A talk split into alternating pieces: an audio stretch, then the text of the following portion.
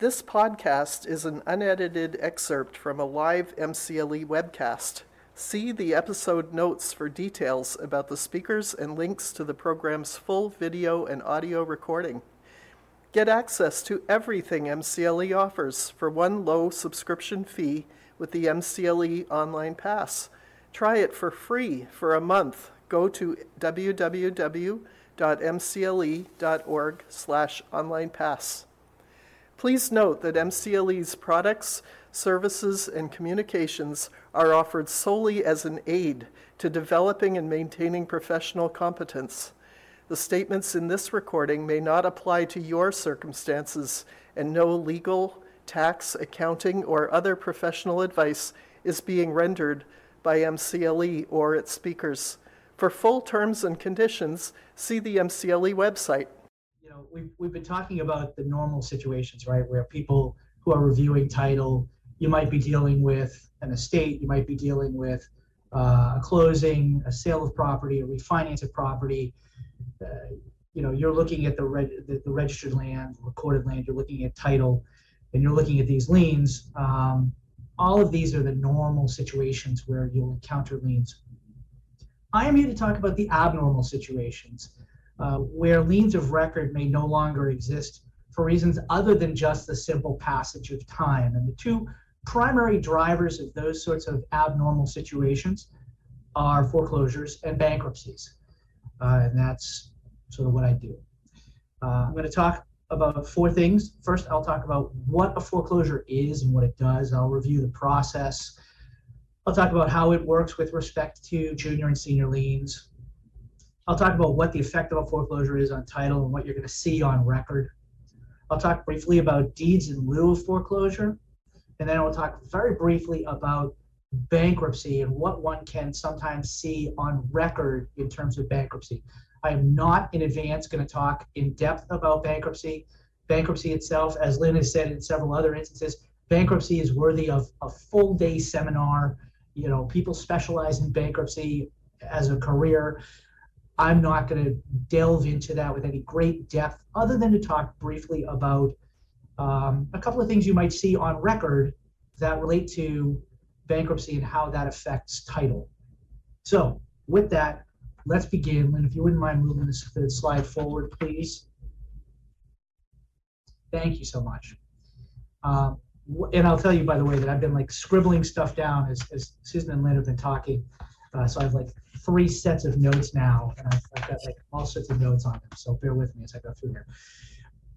What is a foreclosure? In Massachusetts, we have two different types of title. There's legal title and there's equitable title. Massachusetts is a legal title theory state, which means that when you enter into a mortgage with your mortgage company, the mortgage company, the mortgagee, holds the legal title to the property. The mortgagor, the borrower, holds an equitable title. What do we mean by that? We mean that they have an equitable right under the terms of the mortgage contract to pay that loan off in full and regain the legal title from the mortgagee. That is an absolute right. It's the right of redemption.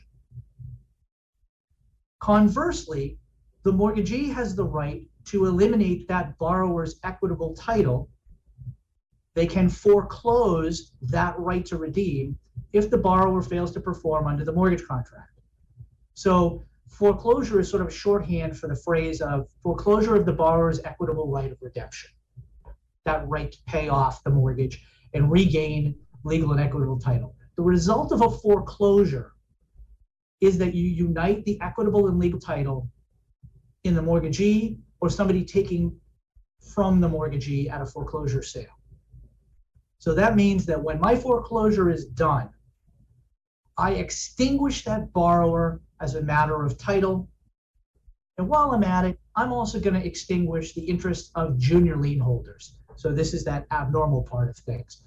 There are a lot of lien holders out there that are going to lose their interest in the property, not through anything that they've done, but through something that I'm going to do.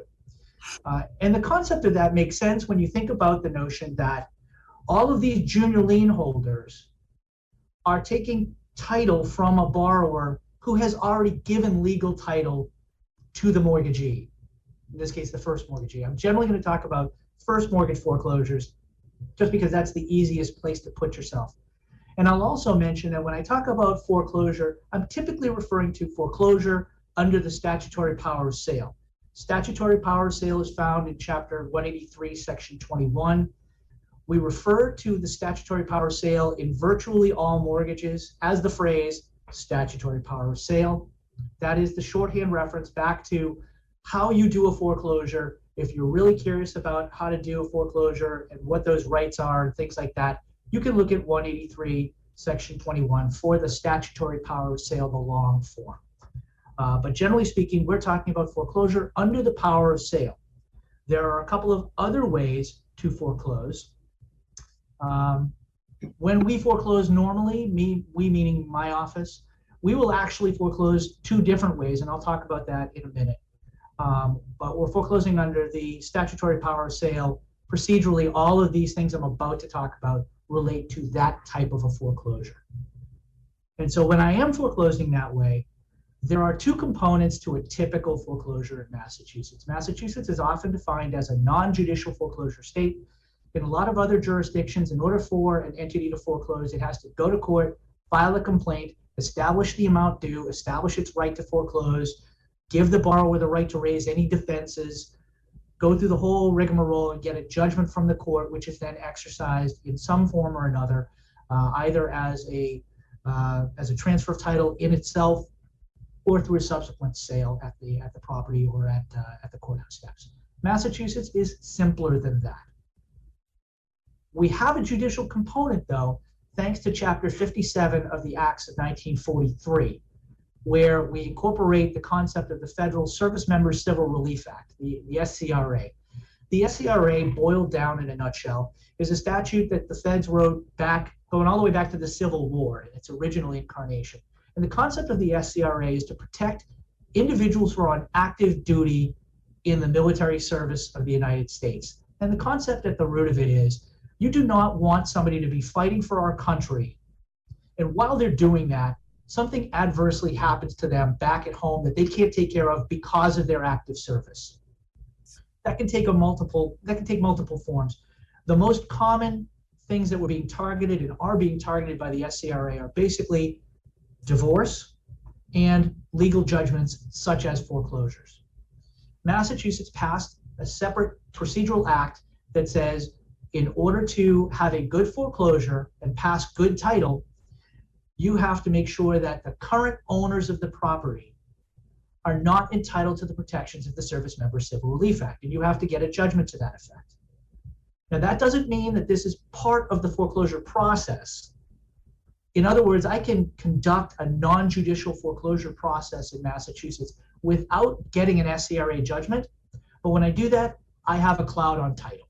And so, after I do my foreclosure sale, I would then have to go into court and obtain a judgment that says your foreclosure was good because the current owners were not protected by the Service Member Civil Relief Act.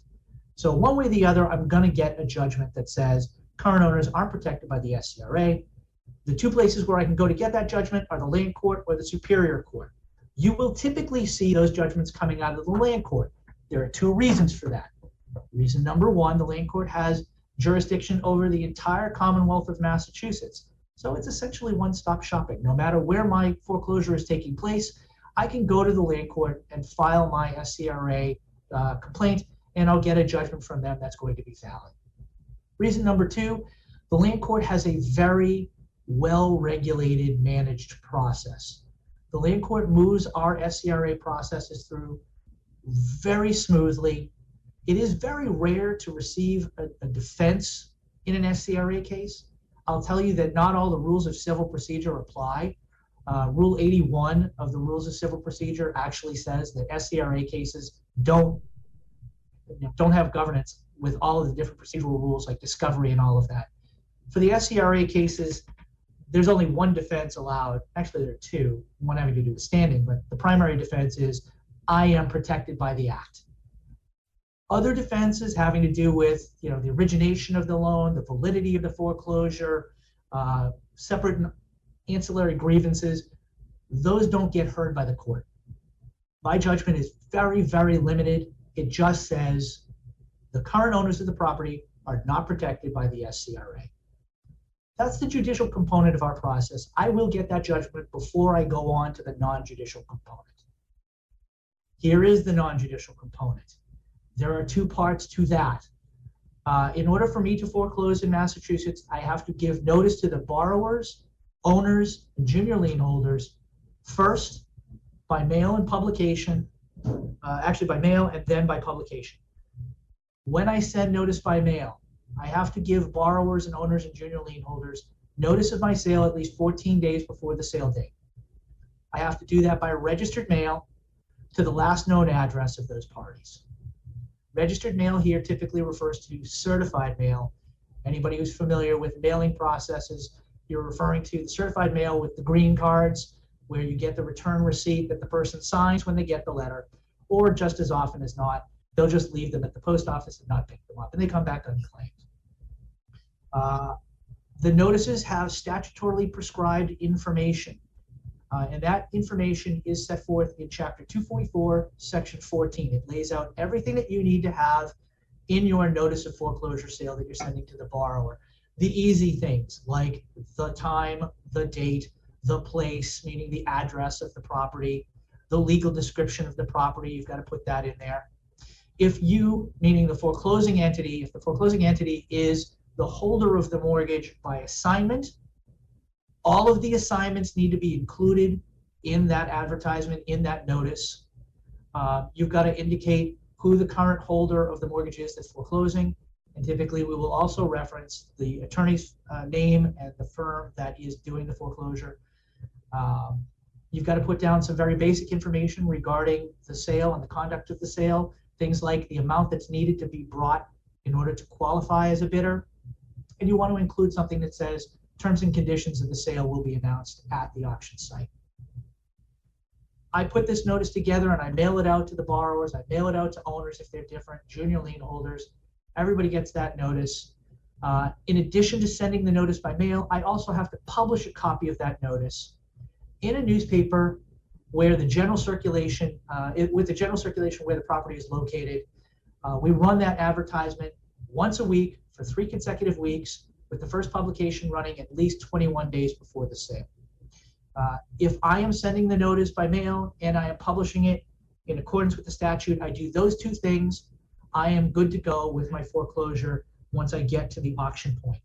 Question from the audience is, what happens when that certified mail comes back unclaimed in the foreclosure process? It's a great question. I am not required to ensure that the person to whom I'm sending notice or the entity to whom I'm sending notice gets the notice. I am only required to mail the notice, which means when I put that notice into the U.S. Postal Service system, I have satisfied my requirements under the statute.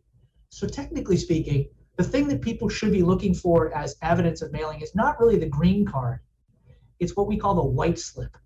And that is the slip that we have stamped by the U.S. Postal Service when we put that notice into the hands of the Postal Service representatives. I'm dating myself when I say that. Nowadays, we actually use electronic notice recordings, and so we'll have what's called a firm book.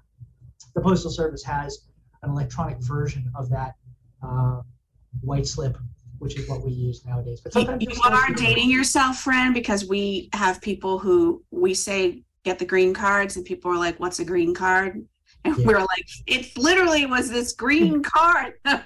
All the time I say people are like, we don't do that anymore. AKA notices. Yeah. I get the opposite of that. I get people who say, I need the green cards, and then I provide them with the firm book and they say, where is the green card? You know, or I'll give them white slips and they'll say, I need the green card. To which I'll, you know, I'll give them the green card or the returned envelope, that's generally all they need to see. Technology. Yeah, and the question comes out, by the way, do we also send notice by regular mail when we send notices of sale? You're not required to send notice by regular mail, and technically, sending notice by registered mail is a form of first-class mail. So it's first-class mail return receipt requested.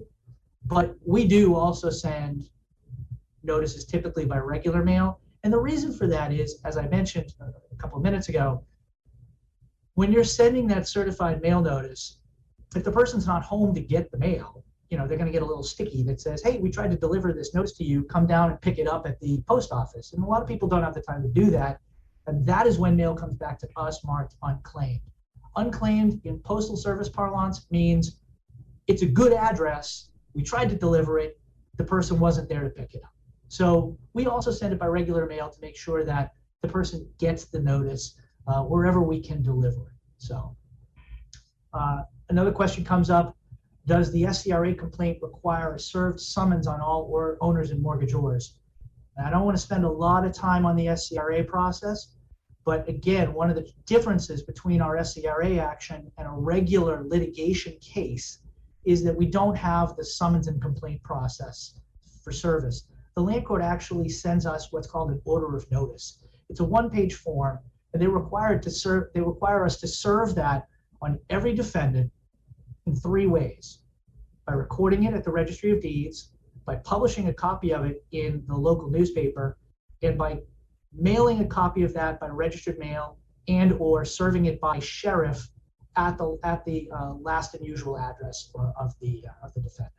So it's different from your normal process in a service sense. I normally just like folks to focus on the fact that I have a judgment. You know, like, do I have the judgment against the right people? If I have that judgment, I'm generally going to be good to go. So I mentioned junior lien holders. Who are some of these entities that are entitled to notice? You know, Susan and Lynn talked about IRS and DOR estate tax liens. In fact, Lynn mentioned those are automatic. They are inchoate liens. They're not liens of record, but as a practice, I think everybody in the industry still sends notice to the IRS and the DOR for estate tax lien purposes when we have a decedent borrower. We do that primarily for insurability purposes. A lot of the things we do are for insurability purposes. I've had various arguments with various underwriters at various points in time over the last various 20 years, and I've lost them all. And so we send notices where the insurers tell us to send notices. I personally don't understand why you wouldn't. If I was doing a foreclosure, I would be very, what is the word I want to use? I would be very generous with my notices. If I thought in any way, shape, or form that you had an interest in this property, I would send it to you, because $10 of postage or whatever to send that letter out is worth someone not saying, I have a problem with this foreclosure. I think you missed a notice. So true. Which makes the foreclosure no good. You know, you get a waiver, this way secure, but it's a problem. What if that person is someone you don't know is dead? Well, what do you mean? Right. Like, how would you not know? So how would I not know? It's not like the dead people call me up and tell me they're dead. No, so, but if, you know, I think you have to do a little bit of due diligence.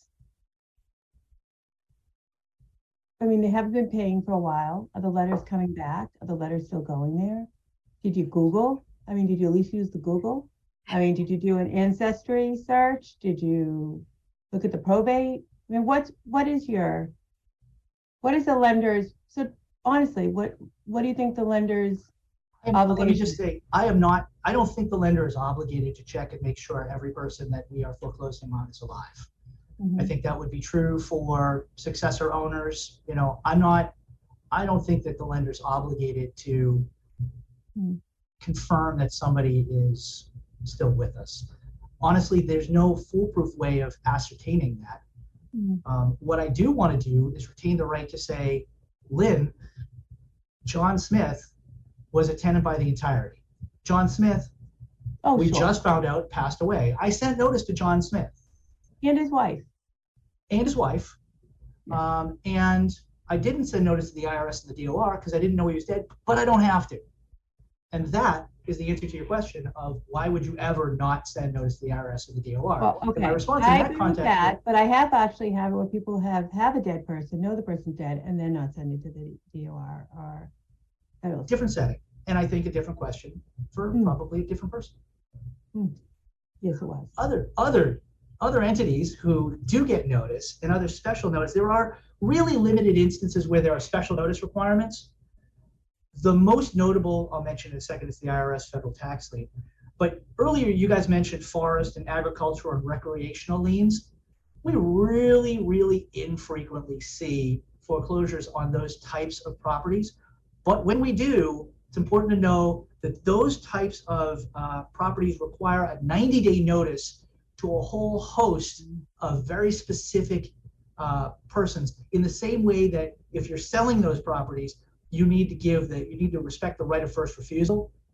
It's sort of a varied concept on that theme. The statutes, you know, in 61, 61A, 61B, the like, specify that foreclosures are not subject to the right of first refusal, but we do have to give a 90-day notice to a whole, like the Board of Selectmen, the town manager, the state forester, a whole bunch of different parties. So when you are dealing with one of those funky types of properties with a lien for forest or agricultural or recreational property, make sure that those notices are going out appropriately.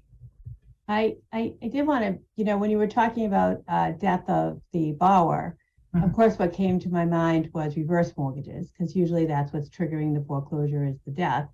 And, you know, then there are different reasons how we look to who we have to notice. But I did want to say that once in a while, I do see a reverse mortgage being foreclosed where the person is not dead, but may have moved from the home.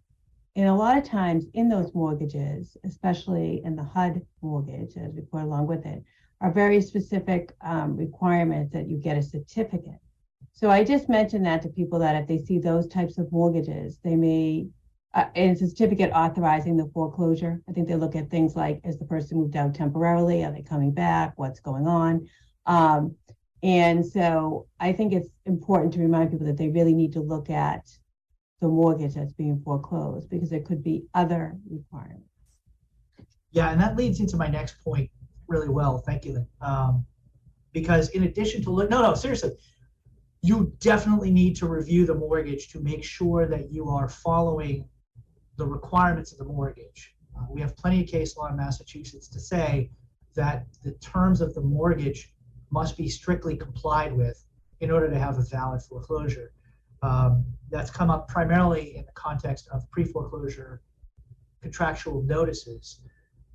But it does apply, I think, generally speaking, to the way that you conduct the foreclosure. And so to your point, Lynn, different mortgage forms have different requirements.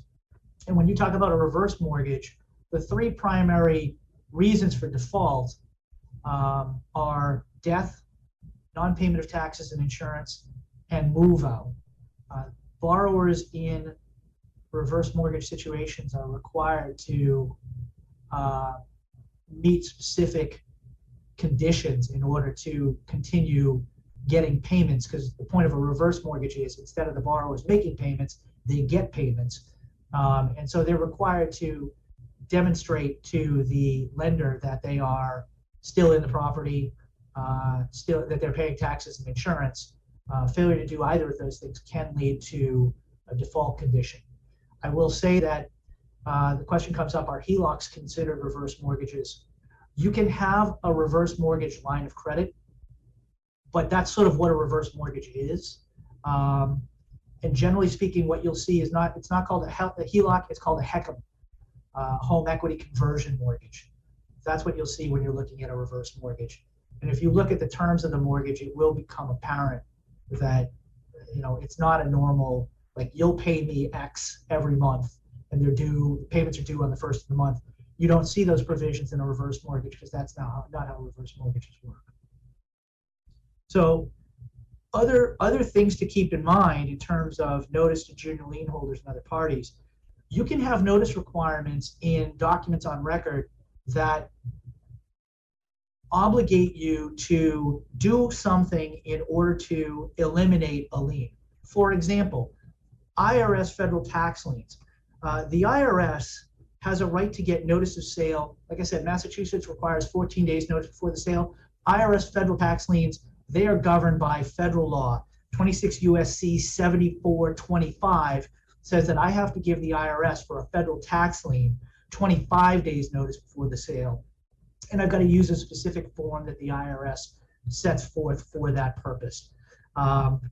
If I give the IRS proper notice, I discharge the IRS's lien, although they retain a 120-day right to redeem the property after sale. If I don't give them proper notice, the IRS retains that right to redeem the property indefinitely. And so if I screw up that notice to the IRS, I have to get a waiver from the IRS. As Lynn and Susan said earlier, one of the entities you really don't want to deal with is the IRS. We've had really good luck with the folks at the IRS. They're very good people, but I don't want to have to rely on them to get a waiver. What they will do is the fact of an IRS federal tax lien can impact a sale to a third party because it will impede their ability to get financing and insurance prior to that expiration of the redemption period from the IRS federal tax lien.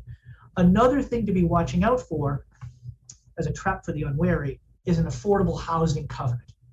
Affordable housing covenants a lot of times will say, we'll allow a foreclosing entity to wipe out the affordable housing covenant, but only if they give notice in a specific fashion to a specific address.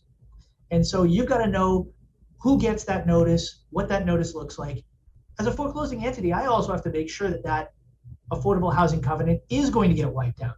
Sometimes you have an affordable housing covenant that's going to survive the foreclosure, and I have to check to make sure I know what I need to do in order to coordinate with that affordable housing covenant holder to make sure my foreclosure is following the proper procedures. If we have to qualify bidders as eligible applicants, that sort of thing. But generally speaking, I'm trying to wipe out those affordable housing covenants wherever I can. And if the mortgage is underwritten correctly, typically I'll be able to do that. So that's another oddball junior lien holder that gets notice. The third entity that I'll mention in terms of junior liens that aren't entirely junior, both Susan and Lynn talked about this, is the condo lien.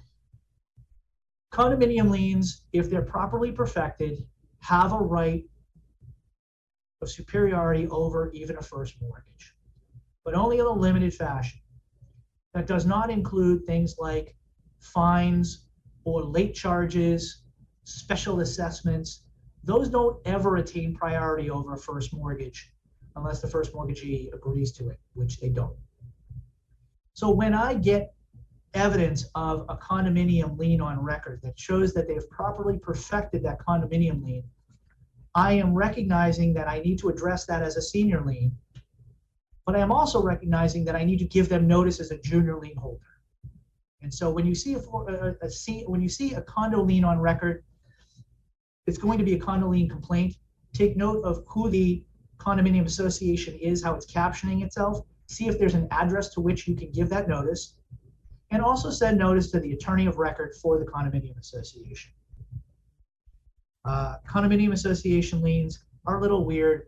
Lynn talked about it before in terms of the various, rights to, get paid, what they ask for after the foreclosure sale. I am here to tell you, in every single instance, a foreclosing entity is entirely, completely, and unequivocally going to delegate the responsibility for the payment of any and every outstanding condominium lien to the buyer, period. Well, I have seen the foreclosing lender pay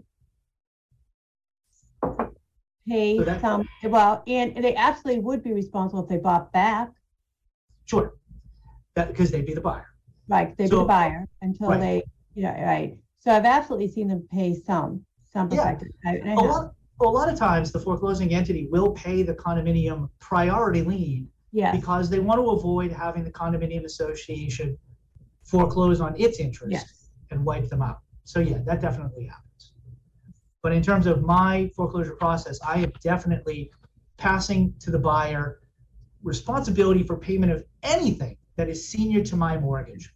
Well, then this kind of goes back to my point is, you got a contract and you've got these liens and you have priority ones and you have junior ones and you have ones that are just fees accruing regularly. You need to, as soon as you know someone who's buying a condo that's been foreclosed on, you need to get a handle on what's owed and who thinks they're paying what. 100%, 100%. That's sort of my one takeaway is when you have a title that involves a foreclosure or bankruptcy, you really, really want to scrutinize that to decide what liens are still out there and what liens are in fact extinguished. Because like I said, procedurally, if you do some of this incorrectly, you can have a void foreclosure, or you can have a foreclosure that's perfectly fine, but a certain lien retains its existence in a case where they shouldn't. And that's, you know, all of this tracks back to title. When I'm doing a foreclosure, the most important thing is checking title. Who owns the property? Who holds the mortgage? You know, what junior liens are out there? What senior liens are out there? What title problems are out there? You know, you talk about situations where there's a lien that should be in first mortgage position, but it's actually in second because there's been a failure to obtain a subordination agreement or failure to obtain a discharge of a HELOC. I have to check all of that to make sure I know where we are, what we're wiping out, what we're not wiping out. If I have to file a title claim to make sure I clear title, I want to do that before I move forward so that I establish my client's position correctly and I get good title coming out of that foreclosure. But Fran, can I ask you a question? Sure. Which I think is a good lien notice question. Sure. And if you're going to deal with this later on, just say, Lynn, I'm going to deal with it later on. So let's just say you're doing a regular mortgage. We have a nice Fannie Mae mortgage and on a residential 1 to 4 family, but we have, we go ahead with our sale and all the notices have been done. And we're about a week before the foreclosure and an execution gets filed against the property. So we're not within 30 days. And if I'm correct, you only have to give notice to parties with an interest within 30 days. So that's sort of to avoid, you know, you're foreclosing against Lynn and it's the day before the auction. I'm going to transfer it to Susan so I can put it off. So now you have to go to Susan or anything else like that. So now you have this execution that's come on the week before. You haven't given notice. Are they wiped out? They are. But do you have to do anything else? Well, nope. Okay. So I think that's like a question that comes up frequently. Yeah, no, I appreciate you bringing it up because that 30-day time frame is important in that, you know, the statute 244.14 provides that if you're not on record 30 days or more before that sale, as a junior lien holder, you're not entitled to notice. So, and technically, as a new owner of the property, if you come into title, you're also not entitled to notice, but you could have a scenario where I might then have to get an SCRA judgment against those people. So what is also interesting about that type of scenario with the late lien holder is sometimes I will get this question, which is, well, how are we supposed to know there was a foreclosure? Because, you know, people don't realize that there is no actual, and this is really important because I have seen this claim where someone put a second mortgage on and it's already been foreclosed. That there's no obligation anymore. I think it was in the 90s that they eliminated the obligation of the time requirement to record the foreclosure documents within. And so your notice is either the service members, or now we see the Section 35 affidavit, but as long as there's something on there. Now, right. I ask you though, what if this was a corporation or someone who would not be entitled to a service member's judgment? And also would be someone who would not be required to have to, the Section 35B or C would not, it was a commercial loan, so wouldn't apply. So there's nothing on record.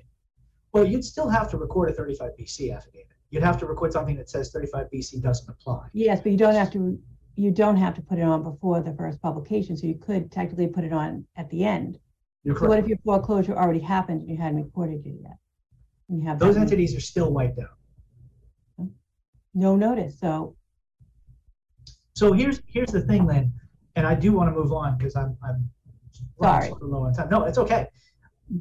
We are, as I said, a non-judicial foreclosure state, and so it sometimes comes up a question of due process because that's sort of the implication of what you're talking about now, right? Is there's a due process question. Supreme Court has held non-judicial foreclosures are not subject to due process. So those due process issues that are implicated in a judicial action, in a state action, aren't implicated in a non-judicial foreclosure. So As far as I'm concerned, if they jump on record 7 days before my foreclosure sale, I hope they're reading the newspaper. I'd like them to show up at bid. So that's that. Can we move to the next slide, please? Because I do want to kind of zip through these things. I mentioned that we foreclose two different ways. We foreclose by under the statutory power of sale. We're also foreclosing by entry. That's 244 section 1. In order to foreclose by entry, you just show up on the property. You have somebody make an open and peaceable entry with two witnesses present. Those two witnesses sign a certificate and their signatures are notarized, and you record that certificate with the Registry of Deeds. If possession is thereafter continued peaceably for 3 years after the recording of that certificate in and of itself ripens into good title. Why do we do that when we're already doing the foreclosure under statutory power of sale? It's because sometimes we're concerned that there's going to be a defect in our statutory power of sale. That is less of a concern now. A few years ago, the statute having to do with the affidavit of sale that we record pursuant to 244 section 15 was amended to say that once that affidavit's on record for 3 years, it becomes conclusive evidence of our compliance with the statutory requirements having to do with the foreclosure under power of sale. So I'm loving that, because once that affidavit's on record for 3 years, I no longer have to worry that someone's going to dig in and challenge me as to, where did you run the publication? Did you run that three weeks in a row? You know, did it actually run? Show me your green cards. Show me your notices. I don't have to worry about any of that because my affidavit is conclusive evidence of compliance as a general rule. Prior to that affidavit being conclusive evidence, the foreclosure by entry was really important because it cut off those types of granular claims that might sometimes otherwise come back 8, 10, 15 years after a foreclosure sale. So that's why we do both the foreclosure under statutory power of sale and the foreclosure by entry. We can move on. Thank you. And thank you for doing that, Fran. And we know you don't ever do this, but you know, the 3 years, part of the problem we have is that it, you know, you have to do your affidavit right. So we're gonna use the word jurat. So if you like your entry needs to be notarized, you need to use your jurat. And so, you know, we'll take issue sometimes, not with your firm, of course, but sometimes we'll have a foreclosure affidavit that goes on, but it's not good. And so they don't get the protection of the change in the statute. So we love when you do both. Keep doing it. Okay. Fountains of Sendus, right? Well, yeah, absolutely. So let's skip to the next slide. And I'm going to go through these next couple of slides really quickly. You can see here what happens to lien holders. Quick rule of thumb: if the lien is senior to my mortgage being foreclosed, they survive. If they're junior to my mortgage, they're wiped out. If it's something like an IRS lien, I have to deal with it for a certain period of time after the foreclosure, and then it goes away. So those are things to be aware of. Good. Survivors. Fire liens, condo liens, I've already talked about that. We talked about tax liens and tax titles and their priority earlier on. And I mentioned the IRS federal tax liens and the right that they have to notice. If we could go to the next slide, please. Everybody who's wiped out gains an equitable interest in the proceeds from the sale once that sale takes place. First party that gets paid is the mortgagee. If there is money left over after the mortgagee is paid in full, the rest of that money goes down in order of priority. We do not pay prior lien holders because they still have lien. We pay the junior lien holders in the order of priority. And if there's a question as to who has what priority, who's entitled to the surplus proceeds, mortgagee will typically go to Superior Court and file an interpleader action in which they put the money into the court and say, here are the parties who say they may have entitlement to this money. You figure it out. And that's what we would do with that. Next slide is what you would see on record when we have a foreclosure, the post-sale documents. Lynn mentioned earlier, during the process, you'll see that order of notice that I mentioned from the land court. You'll also see an affidavit that shows that we complied with sections 35B and C of Chapter 244. That comes back round again at the post-sale stage. When you see a foreclosure, you're going to see a deed coming out of the foreclosing mortgagee into the entity that purchased the property at the foreclosure sale. You're going to see an affidavit. That foreclosure deed, by the way, unlike any other deed you're typically going to see, does not have a legal description. That form is prescribed by Chapter 183. It's at the appendix of Chapter 183, which you generally can't see anymore because once it went online, they're not readily available for whatever reason. But it's a form that's been used since 1912. We follow that form still today. There is no legal description. The affidavit of sale does include a copy of the newspaper publication because one of the requirements of the statute is that you include a copy of the notice. That's our notice. That also gives you your legal description, and you can see that we followed the requirements of 244.14 in content. If the party that purchased the property at the auction conveys its interest to somebody else, so that their, person A buys at the sale and then assigns their interest to person B, who is the grantee on the deed, you'll see the assignment of bid attached to the affidavit of sale. And that just shows how you go from high bidder to actual grantee on the deed. There's a question from the audience as to who processes the certificate of entry, which I mentioned before, the lawyer or the auctioneer. Generally, that's going to be the person who's on site at the auction, whether that's the auctioneer or some other agent for the lender. Could be the lawyer, could be somebody else. Whoever that is, generally is going to be identified in the power of attorney that we record along with the deed. So the foreclosing entity will say, I'm authorizing Fran Nolan to conduct a sale, make entry, and then that way you'll see with that certificate of entry, oh, okay, Fran Nolan has the authorization to go and do the entry, and that's how it works. But it's typically going to be the person, whoever it is that's at the auction conducting the sale, or at least being present at the sale. I mentioned two affidavits here, the Pinty affidavit and the Eaton affidavit. That shows compliance with two cases coming out of the SJC. Pinty says that you have to comply strictly with the requirements of the mortgage contract in terms of notices. Eaton says that the only entity that can foreclose is the note holder or the authorized agent of the note holder. Those also correspond to sections 35B and C.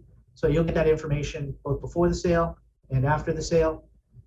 And then finally, if you have a foreclosure that was conducted during the period of COVID, you might also see an affidavit of either vacancy or compliance with moratorium requirements. Those are going to hopefully be rare, and over time they'll no longer be an issue. But if you see one of those things, it's going to be because of the timing of the foreclosure. Okay, we'll move on to the next slide. Deeds in lieu, these are very infrequently seen, but just so you know what they are, they're voluntary transfers by the mortgagor or the estate of the mortgagor.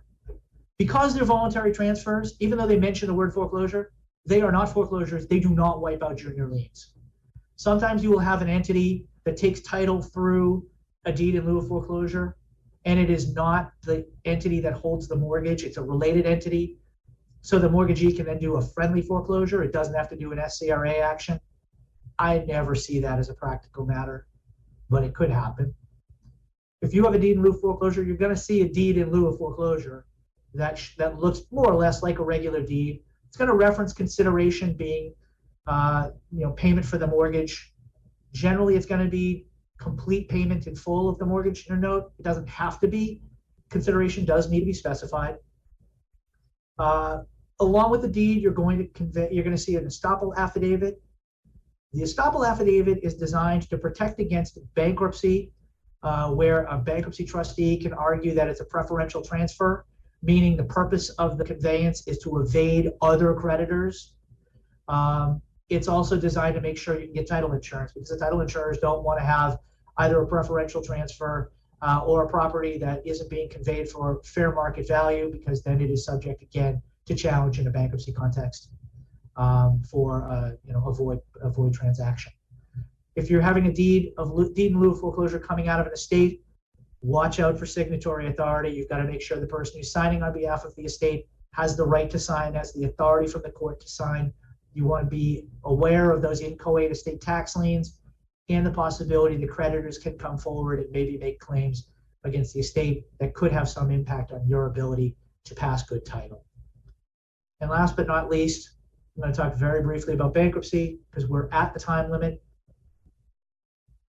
Bankruptcy concepts, we can move to the next slide, Lynn. Chapter 7 is liquidation and Chapter 13 is reorganization. You don't really need to know about how bankruptcy works to know when you're looking at title. Bankruptcy can affect liens on record. Through bankruptcy, a borrower, a debtor in the context of bankruptcy, can modify liens, can wipe out liens as a matter of record. When you are looking at title, if you are seeing something that says it's an order on a motion to determine modified status, pay attention to that, because it is an order from the bankruptcy court that can, in some cases, extinguish or limit a mortgage that is on record or another secured lien that is on record. The court order will typically tell you what those liens are and how the order affects them, whether they are extinguished or they are modified. Don't rely on a plan in a Chapter 13 context to establish the avoidance of a non-consensual secured lien. If somebody tells you, oh, I wiped that out in bankruptcy, it doesn't exist anymore, you have to see the order.